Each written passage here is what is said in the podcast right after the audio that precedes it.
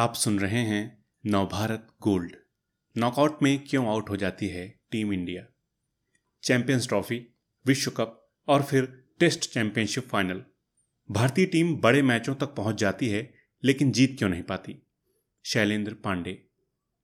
साल उन्नीस अंतर्राष्ट्रीय क्रिकेट में एक साल से भी कम समय पहले वापसी हुई थी दक्षिण अफ्रीका की और विश्व कप के सेमीफाइनल में पहुँच गई थी टीम। इंग्लैंड के खिलाफ जीत की दावेदार, लेकिन बीच में बारिश आ गई और फिर जब स्कोर को रिवाइज किया गया तो दक्षिण अफ्रीका को एक बॉल पर 22 रनों का लक्ष्य मिला।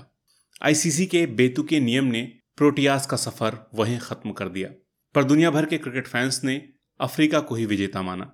सहानुभूति मिली उसे।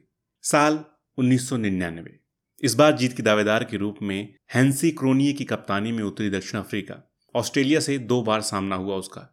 एक बार सुपर सिक्स में, जहाँ हर्षल गिब्स ने ऑस्ट्रेलियाई कप्तान स्टीव वॉ का कैच गिराया और मैच भी गंवा बैठे।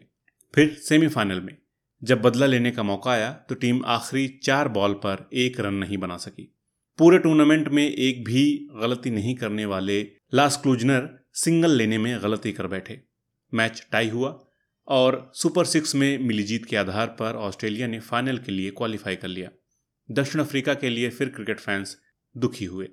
दिल में हमदर्दी उमड़ी और माना गया कि उनकी किस्मत ही खराब है। साल 2003 अपनी धरती पर हो रहे वर्ल्ड कप में फिर दावेदार थी दक्षिण अफ्रीकी टीम। ग्रुप मैच के आखिरी मुकाबले में सामने थी श्रीलंका। फिर बारिश के आसार बने। दोनों टीमें डकवर्थ लुइस मेथड से रिवाइज टारगेट की गणना करने लगी। दक्षिण अफ्रीका की टीम से यहाँ एक चूक हो गई।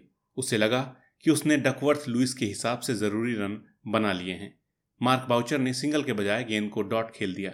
बारिश आई और जब अफ्रीकी टीम को पवेलियन में अपनी कैलकुलेशन की गलती का पता चला तो मालूम हुआ कि वे बस एक रन से चूक रहे हैं।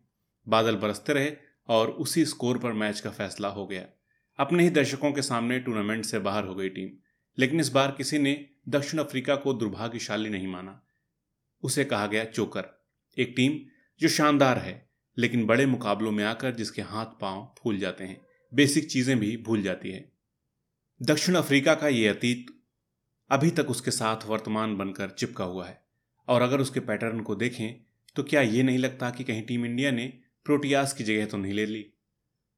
न्यूजीलैंड के खिलाफ आईसीसी वर्ल्ड टेस्ट चैंपियनशिप के फाइनल में भारत जब हार के करीब था तो क्रिकेट फैंस के बीच चोकर शब्द फिर उछला।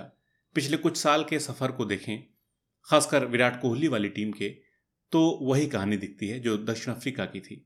2017 के चैंपियंस ट्रॉफी में टीम इंडिया सब पर भारी पड़ी, पर फाइनल में आकर उस पाकिस्तान से पिट गई, जिसे लीग स्टेज में बुरी तरह हराया था। इसी तरह 2019 में भारत सबसे बड़ा दावेदार था विश्व कप का। नॉकआउट स्टेज से पहले तक उसने खेला भी उसी अंदाज में, लेकिन सेमीफाइनल में टीम पटरी से ही उतर गई।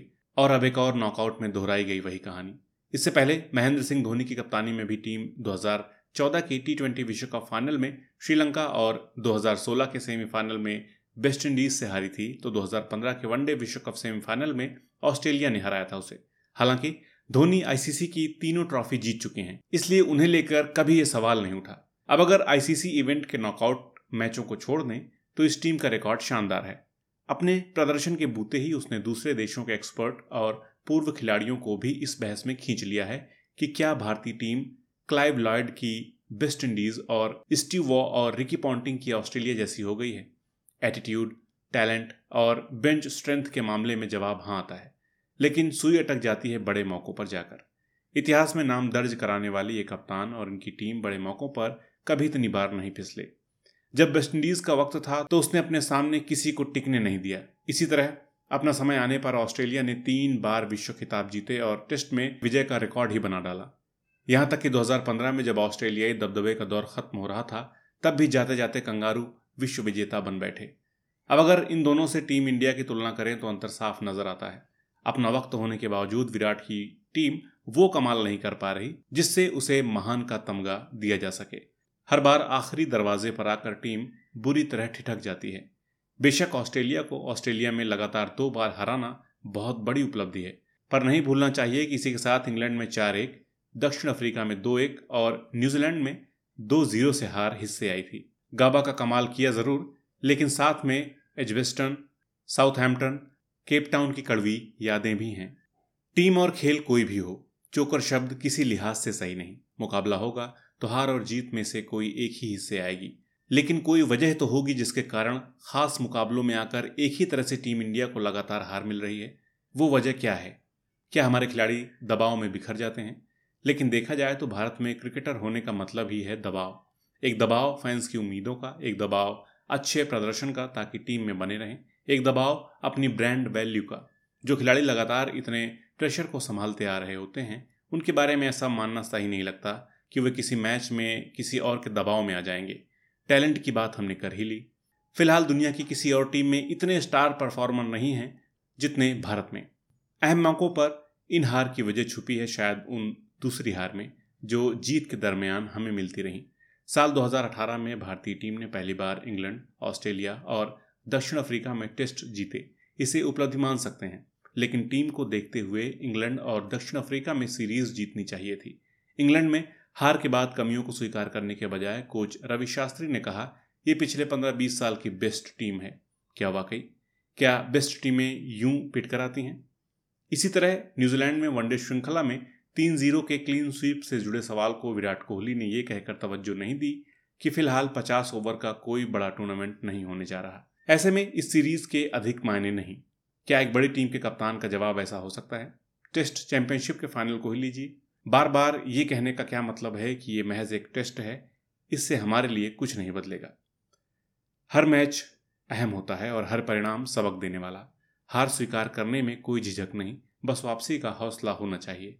फाइनल में हम जिस न्यूजीलैंड से हारे, वो खुद लगातार दो बार विश्व कप फाइनल में पहुंचकर हार चुका है 2015 और 2019 में।